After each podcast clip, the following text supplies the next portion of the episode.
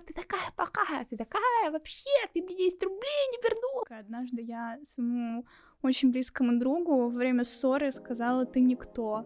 Все, этот мост сожгу нахрен просто. Мальчики, девочки, вот это вот по стаканчику пива.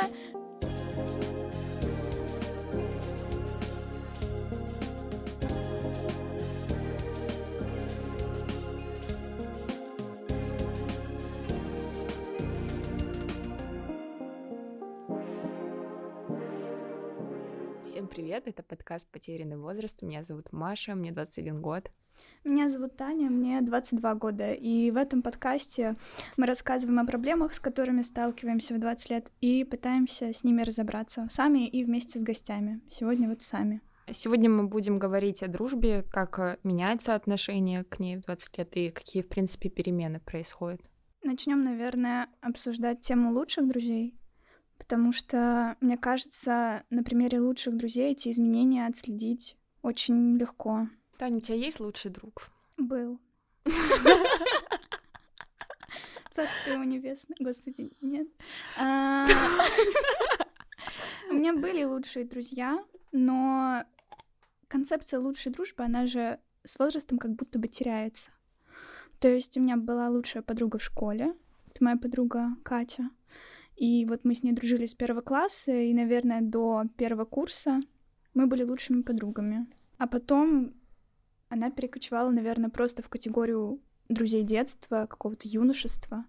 У меня вообще, в принципе, отношение к пониманию и концепции лучшего друга, оно изменилось, потому что появились просто близкие друзья — и вот э, нету такого, что есть какой-то один человек, которому я рассказываю прям все свои секреты, все свои проблемы, какие-то радости жизни.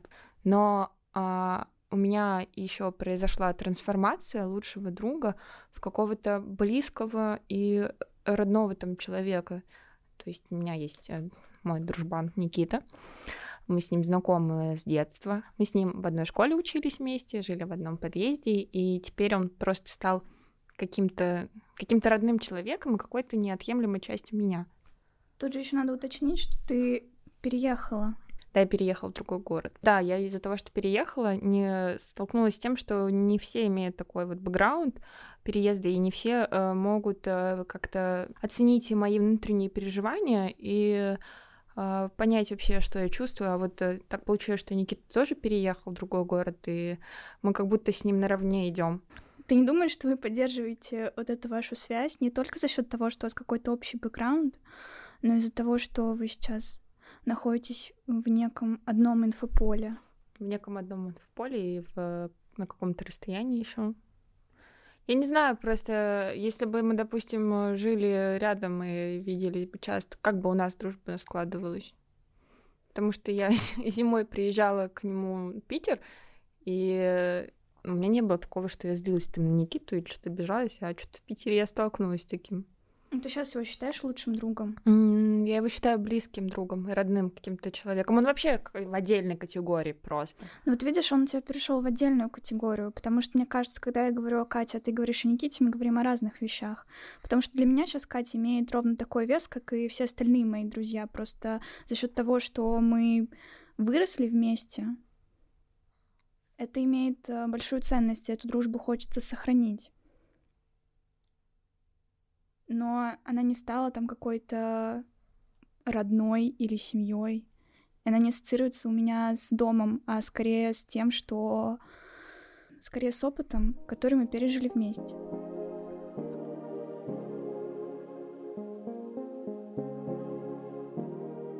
Мне кажется, у всех были в школе друзья, которые...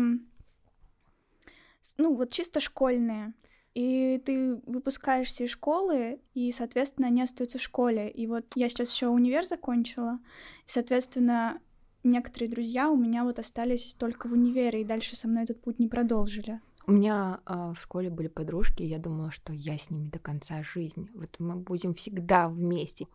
Но я словила себя на мысли, что когда приехала домой, буквально через год после поступления в университет, э, мне уже не так интересно было с ними разговаривать.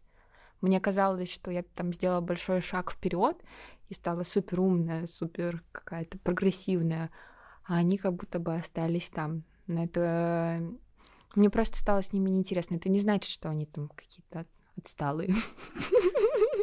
Просто я изменилась, и э, в университете у меня появились друзья, которые мне ближе по интересам, которые мне более понятны, и с которыми какой-то новый опыт складывается сейчас. У меня осталось два или три, наверное, друга со школы, с которыми я поддерживаю связь с кем-то активно, с кем-то менее активно, с кем-то нам вообще мы можем не общаться целый год, а потом встретиться и прекрасно находить общий язык. Но тут опять же важно, чтобы вы находились в одном инфополе, чтобы у вас находились точки соприкосновения, потому что иногда ты встречаешься с человеком, который был тебе близким другом, а у вас не осталось ничего общего, и ты понимаешь, что с теми же самыми универскими друзьями тебя намного больше общества. И тут вопрос, вообще нужно ли вот эту дружбу сохранять, которая была когда-то, если сейчас уже ничего не между вами нет. У тебя было такое ощущение, что как будто бы э, школьные друзья тебя ну, там тянут на дно, или твои старые друзья, как будто они не мотивируют, и им вообще ничего не интересно? они остались вот на какой-то, ну, такой... Короче, у них стагнация началась, а ты хочешь ну, развития, а они тебе не дают этого. Не то, чтобы мне его не дают, мне просто с ними, как вот у тебя с девочками, мне с ними больше не интересно. Просто кто-то, например, сосредоточился на том, чтобы свою семью развивать, да, детей рожать и вот это все. Одна моя подруга школьная родила ребенка, соответственно, мне с ней не очень интересно. Это неплохо и не хорошо, просто дружба закончилась на этом. Нам было в 15 весело на тусовках, вот это вот мальчики, девочки, вот это вот по стаканчику пива. А тут человека семья. А тут еще и семья, а я дальше мальчики, девочки, по стаканчику пива. Как бы, да, понимаешь, да, в какой вектор я развиваюсь. Они тянули меня на дно.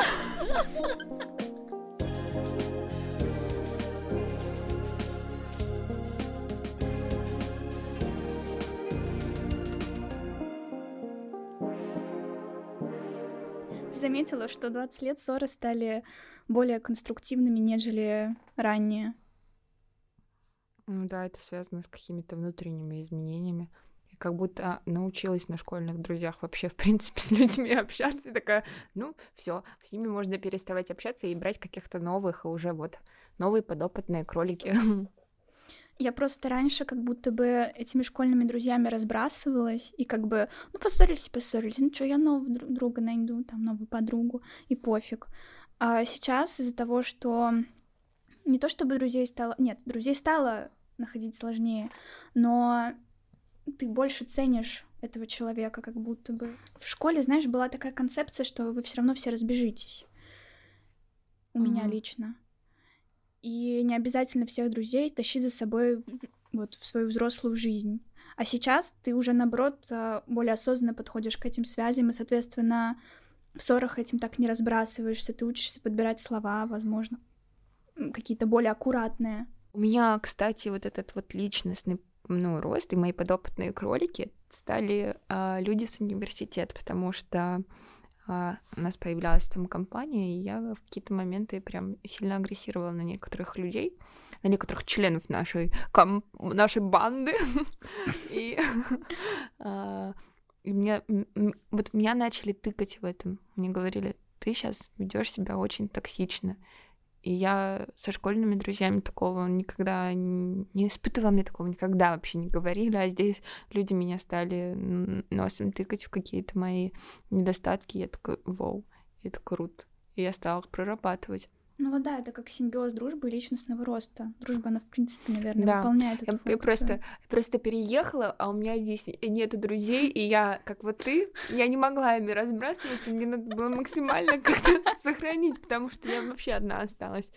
Ну, вроде как бы мы дружим пока что. Я все равно в ссорах периодически на эмоциях могу сказать что-то гадкое. Однажды я своему очень близкому другу во время ссоры сказала «ты никто». И у нас сейчас это в мем превратилось. Но это, но это ужасно. Это ужасно. Ну, по факту. Ну, по факту же сказала. Ну, очень правда. Но самое... Извини, пожалуйста. Самое важное, а, самое важное, что мы потом это проговариваем. И я могу за это Да. извиниться. Я могу сказать, да, я здесь э, виновата, я тут лишь канула, говоря такие ужасные вещи. На самом деле ты не никто, ты совсем не никто. Меня так выбило из колеи последняя ссора с моей подругой. Мы поругались в баре. И я уже как я всегда э, с людьми э, прощаюсь, сжигая мосты. И Мгм. здесь я такая, все, этот мост сожгу нахрен просто. Я не буду с ней больше общаться. Проходят сутки, я такая, надо написать. ей». Не хочется, да, как-то в осознанном возрасте уже направо-налево из-за каких-то глупостей сжигать мо- мосты. Ссоры были другими. Раньше они, возможно, были более яркими, какими-то эмоциональными. Мгм. Да, и из этих ссор иногда выходило то, что вы перестаете общаться. Сейчас ссоры происходят до сих пор, и это нормально. И ты не прощаешься с каждым другом, с которым ты ссоришься, и ты стараешься находить какой-то компромисс. Мне кажется, это одно вот из главных изменений в дружбе. Это В 20 ваше- лет, мне кажется, Да, тоже да, это да, да. очень важно. Именно в 20 лет. ты как будто становишься осознанным и таким взрослым, и все вот эти вот... А, ты такая плохая, ты такая вообще, ты мне 10 рублей не вернула на прошлой пятнице. Теперь там, ты мне должна косарь. Я помню. Ну ладно. Потом. И проходит 5 лет.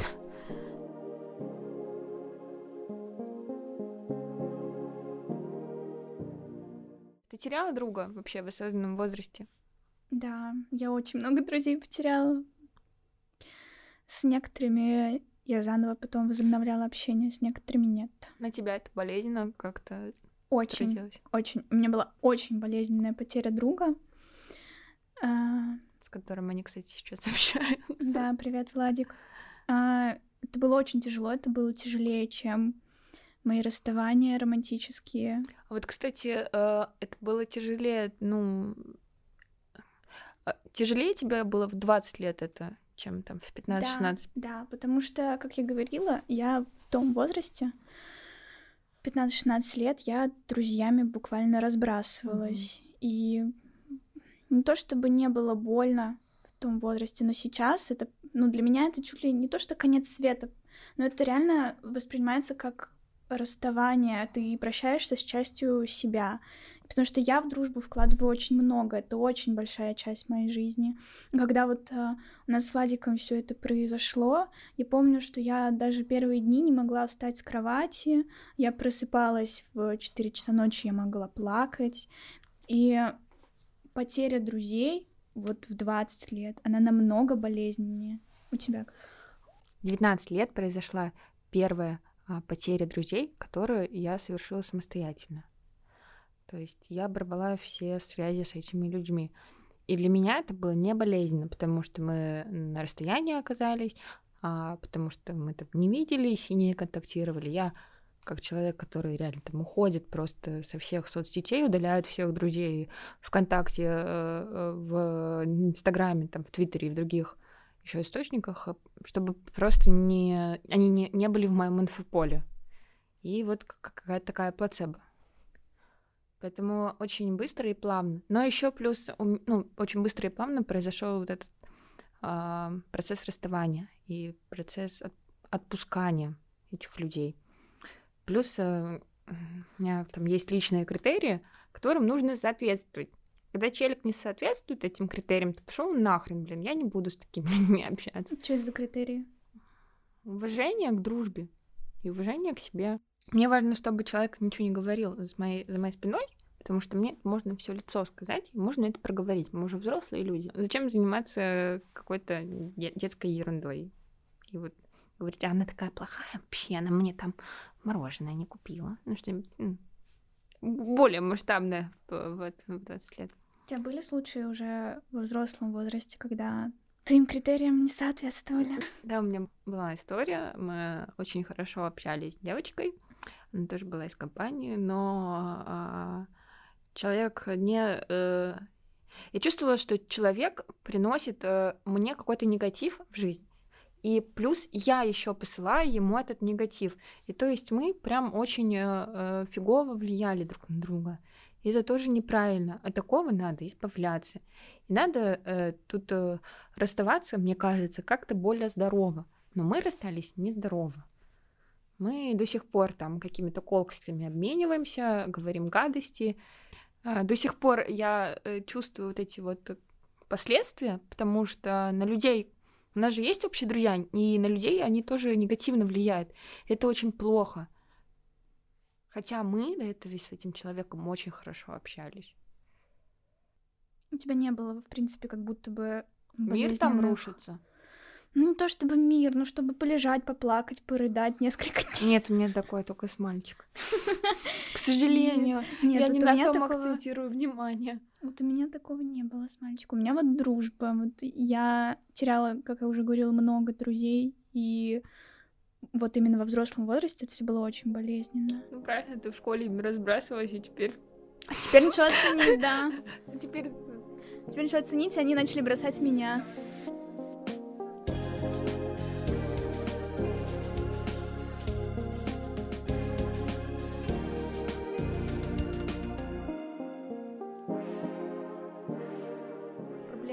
Много, и э, их невозможно все рассмотреть, и мне кажется, их бессмысленно мусолить, потому что их не нужно мусолить, их нужно в кабинете психолога прорабатывать.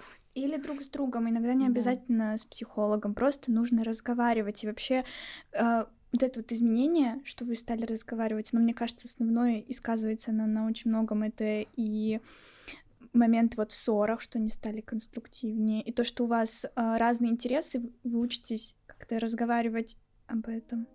Друзья, это супер. Дружите, разговаривайте и цените своих родных и близких.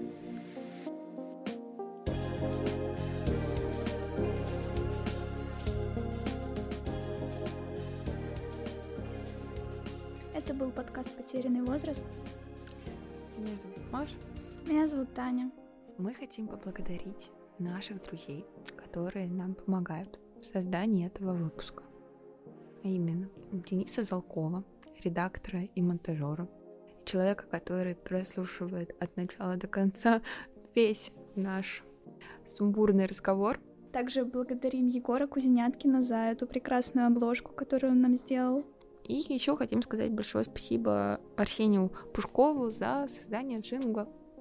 Слушайте нас на всех подкаст-платформах. Подписывайтесь на наш инстаграм. И будьте счастливы.